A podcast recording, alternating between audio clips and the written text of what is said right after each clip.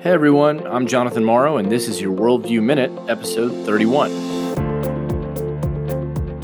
It's been a little while, but hey, we're all in quarantine, so I thought I would sit down on this Saturday afternoon and uh, record this podcast. First things first, I hope you and your family are doing well and staying safe and healthy.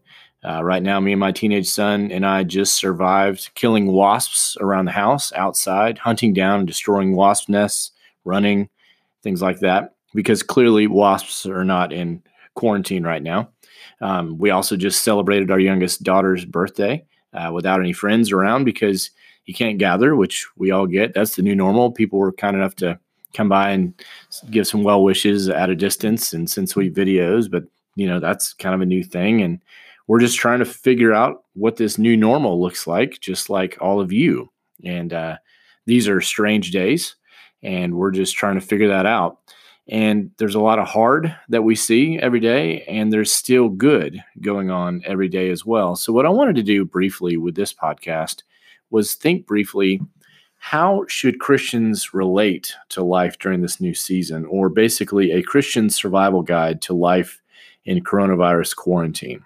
And the first thing I want to do is provide a posture. How should we relate to this? And then I'll talk about some do's and some don'ts, and one of my favorite quotes by C.S. Lewis, and then also something fun uh, to share there at the end. But first, our posture as Christians, I think it needs to be three things right now faithful, resilient, and hopeful disciples. So, faithful in that the Great Commission is still in effect. We're still to be making disciples, sharing the gospel, loving and serving our neighbor. That hasn't stopped. That's still in effect no matter what circumstances we're seeing. We're called to be faithful. So that's the first thing. Second, we need to be resilient.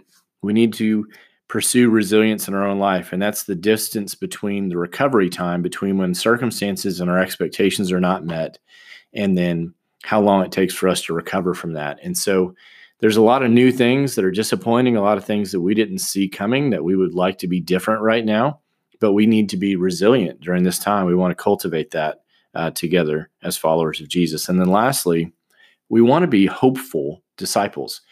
We don't despair in the same way that those without hope uh, sometimes are tempted to because Jesus is risen from the grave. We're going to celebrate that next week during Easter that Christianity is true and nothing is going to change that. And because of that, we have hope. And because of that, we don't allow the current circumstances and situations that we're seeing define reality for us. We always have to see that through the lens that King Jesus has won, Jesus is risen, Christianity is true, and that's the shaping lens that we see all of our circumstances, no matter how hard they may be, in light of. And we're having an opportunity to learn that uh, right now as followers of Jesus. So I want us to be faithful, resilient, and hopeful disciples. So, a couple of do's during this new season. First, exercise if you can. It makes a big difference to your physical and emotional health, especially right now. Go for a walk, uh, run in place, chase people around the house, be creative, do what you need to do, but find ways to get some exercise because that will make a big difference in not only your physical, but emotional and mental health during this season where things are kind of out of whack. Second, read your Bible engage and allow God's word um, to be the loudest voice in your hearts and minds right now. Uh, First Peter would be a great passage or a great book of the Bible to work through as it talks about our living hope. It talks about kind of what it looks to live in when circumstances aren't going our way and what what that could look like uh, for us. It's just really important to have a chapter a day or a, a book a day where we're just kind of working through and allowing the Word of God to renew our mind and renew our heart and to give us hope to feed on that. And then, third, pray for and serve others during this time. A call, a prayer. I mean, this can look a lot of different ways. People have suggested, you know, praying for people when you wash your hands. That could be a great thing. You could give somebody a call when they come to your mind it's probably an accident if you know you have a thought about hey i haven't spoken to so and so for a while you know reach out to your friends and family during this time and pray for others. What about three don'ts? First don't is don't only watch the news. I mean there are some important updates uh, but most of it is filling time and i don't say that to be mean it just that's the way the entertainment news media from whatever you know flavor you happen to enjoy has to work right now because they've got to fill time. And not all of that time is created equal. And so don't only be uh, watching the news because that can be just depressing and discouraging and even more scary than it needs to be. You need to be informed but you don't need to be consumed. That's the first don't. Second don't uh, don't be out in public more than you have to. Right now that's a way of loving our neighbor. And we love and serve our neighbor by by listening to what the CDC and the federal and local governments are telling us to do. And that's what we want to do. We want to be resilient in that and hopeful in that, but we also want to be good neighbors to one another so we can slow the spread of this virus. And then, third, don't stop reaching out to friends and family. Uh, we were created to be connected. So, you know, one of the temptations right now is to maybe isolate or something like that.